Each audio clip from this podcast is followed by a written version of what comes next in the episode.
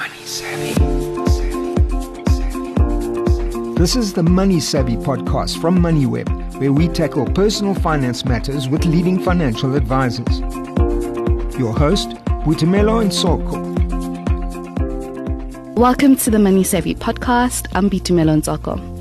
With interest rates rising, many people are wondering whether to put all their extra funds into their bond or to invest it. Joining us on this episode to share her thoughts on the topic is Elke Brink, who is a wealth advisor at PSG Wealth. Welcome, Elke. Thank you. Thank you for having me.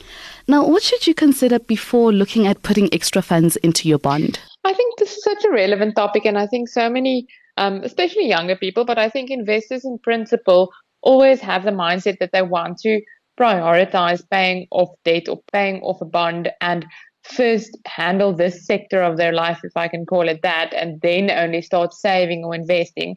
And I think that's a very important mind shift that needs to be made. The ideal is eventually that you prioritize both.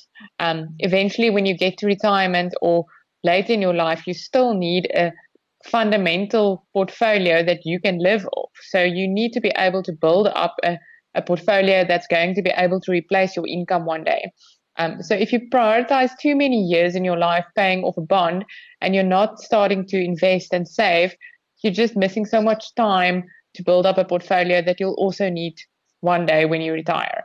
So I would say it's important from from day one to to prioritize both. So yes, you do need to pay off your bond, but to me the the priority is almost rather prioritizing prioritizing an investment portfolio because the value of time and compound interest is so much more valuable than losing maybe 10 or 20 years or even more by focusing on one thing. And if you do decide to maybe focus on both, what would be the percentage split that you would advise? I think there's a few considerations that need to be taken into account and the answer will differ in different phases in the market is it's important to see firstly what interest rate you are paying um, on your bond and this will be different maybe for different people and different phases of when you took out the loan or when you took out the bond. And together with that, what cycle are we in in the market? Are you earning high returns in the market or are we in a lower return environment? And then we can change our priorities as cycles change. I think if we're in a low interest rate environment and you're earning um, significant returns on an investment portfolio, um, you definitely prioritize the investment portfolio rather where if we're maybe in a in a higher interest rate environment and a lower market return space, that can be changed around.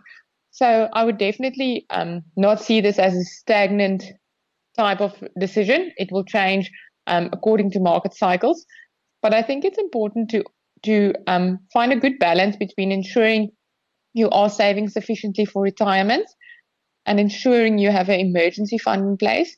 You don't want to increase your your levels of debt um, should there be an emergency, and rather have have short term cash available should you need something, and then together with that you can you can pay off the bond. So I think it's it's always good to go sit and do an analysis either yourself or of course it's always recommended to sit with a professional advisor that can really make appropriate recommendations on how to split it and how it will work in your portfolio. Now, if you have a access bond, how does this scenario change?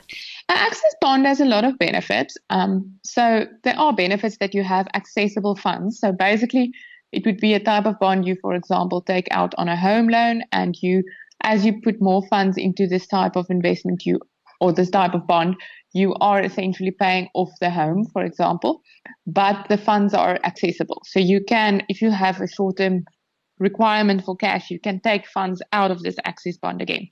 So it can be seen as a benefit for what I just mentioned, having short term cash available should there be an emergency or should there be a requirement.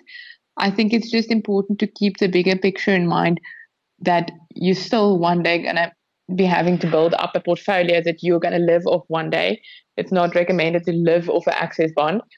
You're going to need the diversification of different asset classes in your portfolio as well.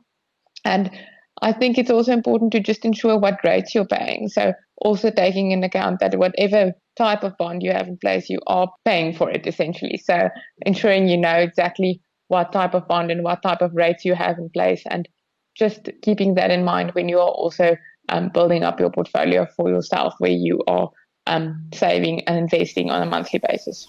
If you have a rental property, would it be better to direct these funds to paying off the bond on it? Essentially, the ideal place you want to get at one day, and if we if we look at the where we want to be um, when we get to retirement, at least, is you do want to be in a space where you don't have um, any debt or you don't have anything that still needs to be paid off. I think it can become a quite um, comprehensive topic if we look at property and talk about property and what role it plays in your portfolio.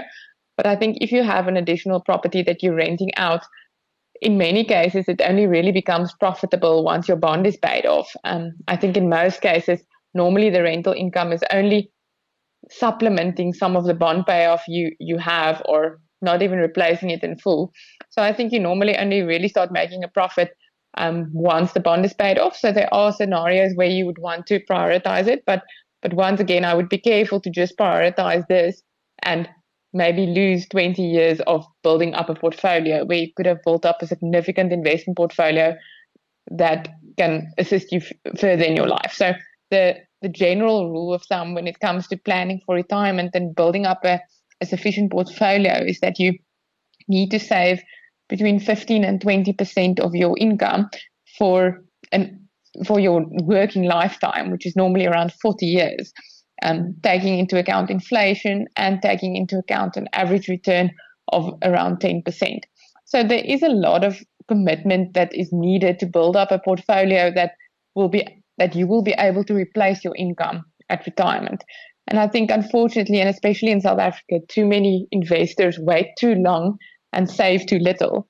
So there's a reason why only around 6% of people can retire is that I think we just wait too long. We we start only saving in our 40s or even 50s, and and I think there are two mistakes here. I think we lose a lot of time, and I think a lot of investors are saving too little. So even if you're earning a proper return on your portfolio, you're not saving percentage wise enough compared to what you are earning to be really able to replace, um, to have the correct replacement ratio in place that you can one day replace the income that you were earning before you retired.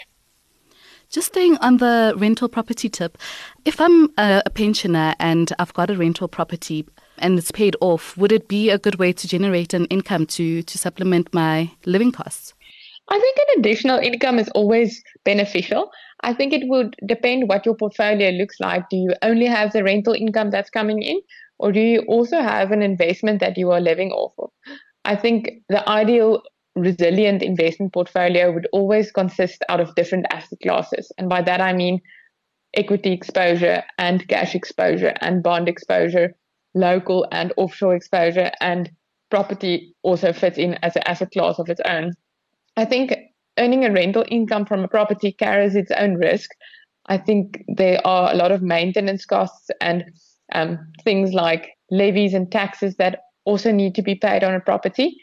And I think the income you earn is sometimes a little bit limited in terms of it's not as if you can increase your um, rent rental income that you're asking with by 10 or 12 percent every year. You can maybe increase with inflation, if if even as much, but where the average return over the longer term on an equity portfolio, for example, can be 10% plus. So if you have a well diversified portfolio, the chances that you the, the percentage earning that you can potentially earn can be much higher in a more diversified portfolio, including equity exposure, compared to just having rental income that's maybe not even guaranteed. Maybe there's a few months that you don't have someone renting or whatever m- may take place in terms of that. I think it's just not a 100% guaranteed um, income. So I would recommend to diversify, not just having the rental income, but having other asset classes in your portfolio as well. Now, going back to the paying off your bond versus investing, if I choose to go the investing route, what's the ideal financial position I should be in before doing so? I don't think there's ever an ideal financial position to be in. I think that's the one important thing with investing. I think it's better to just start somewhere than to, to wait for a, a moment. I think so many, and especially younger people, sometimes feel they don't have so much to invest, so now they're just not doing anything at all. And having the value of time and the value of, of compound interest, even just investing 100 rands will make a major difference over, over a 20 or 30 year term. So my recommendation with investing would always be to, to start as early as you can, even if it's really little. And don't try to time the market. I think, especially in the space where we're in now, again, for example, where there's a lot of uncertainty in the world, both not just in South Africa, but globally. And a lot of people hold back then on investing and waiting for a better time or waiting for things to turn around. And before you see it, another three years have passed and you missed a few good days in the market, um, days that no one can predict. We never know when the, the positive days exactly will be. And we also don't know when the negative days will be. So it's essentially impossible to try to time the market. So it's just about having time in the market, as they say. So um, I would just say start whenever you can with what you can and, and have the benefit of time. And which investments should you consider if you have, let's say, adequate retirement funding and cover for life's unexpected events? I think if you already um, covered in that area, so you have all the appropriate risk cover in place and you already um, ensured that you are fine for retirement, there I would supplement that. I would firstly be sure that I'm definitely 100% comfortable for retirement. I think certain retirement type of products have, have certain tax benefits tied to them, um, which would be why a lot of people prioritize those products first. But together with that, I think you can start building up a portfolio that's maybe more accessible, that can also be enjoyed at retirement for um, holidays and traveling, and maybe also be seen as an emergency fund. I think um, no one has ever complained of having too too much funds at retirement. So I would definitely recommend just just building on that. I think at the moment um, we can see the power of inflation again, and I think as life becomes more expensive, I would rather plan more conservatively and make provision for for a life that becomes more expensive to to sustain the same standard of living. So rather saving conservatively and investing more than perhaps you thought you would have needed and ensuring that you can um, sustain the lifestyle that you would like to one day. Thank you so much, Elke. That was Elke Brink, who is a wealth advisor at PSG Wealth. Thanks for listening to the Money Savvy podcast hosted by Boitumelo Ntsoko. To listen to more MoneyWeb podcasts, go to moneyweb.co.za or the MoneyWeb app and follow MoneyWeb News for daily updates.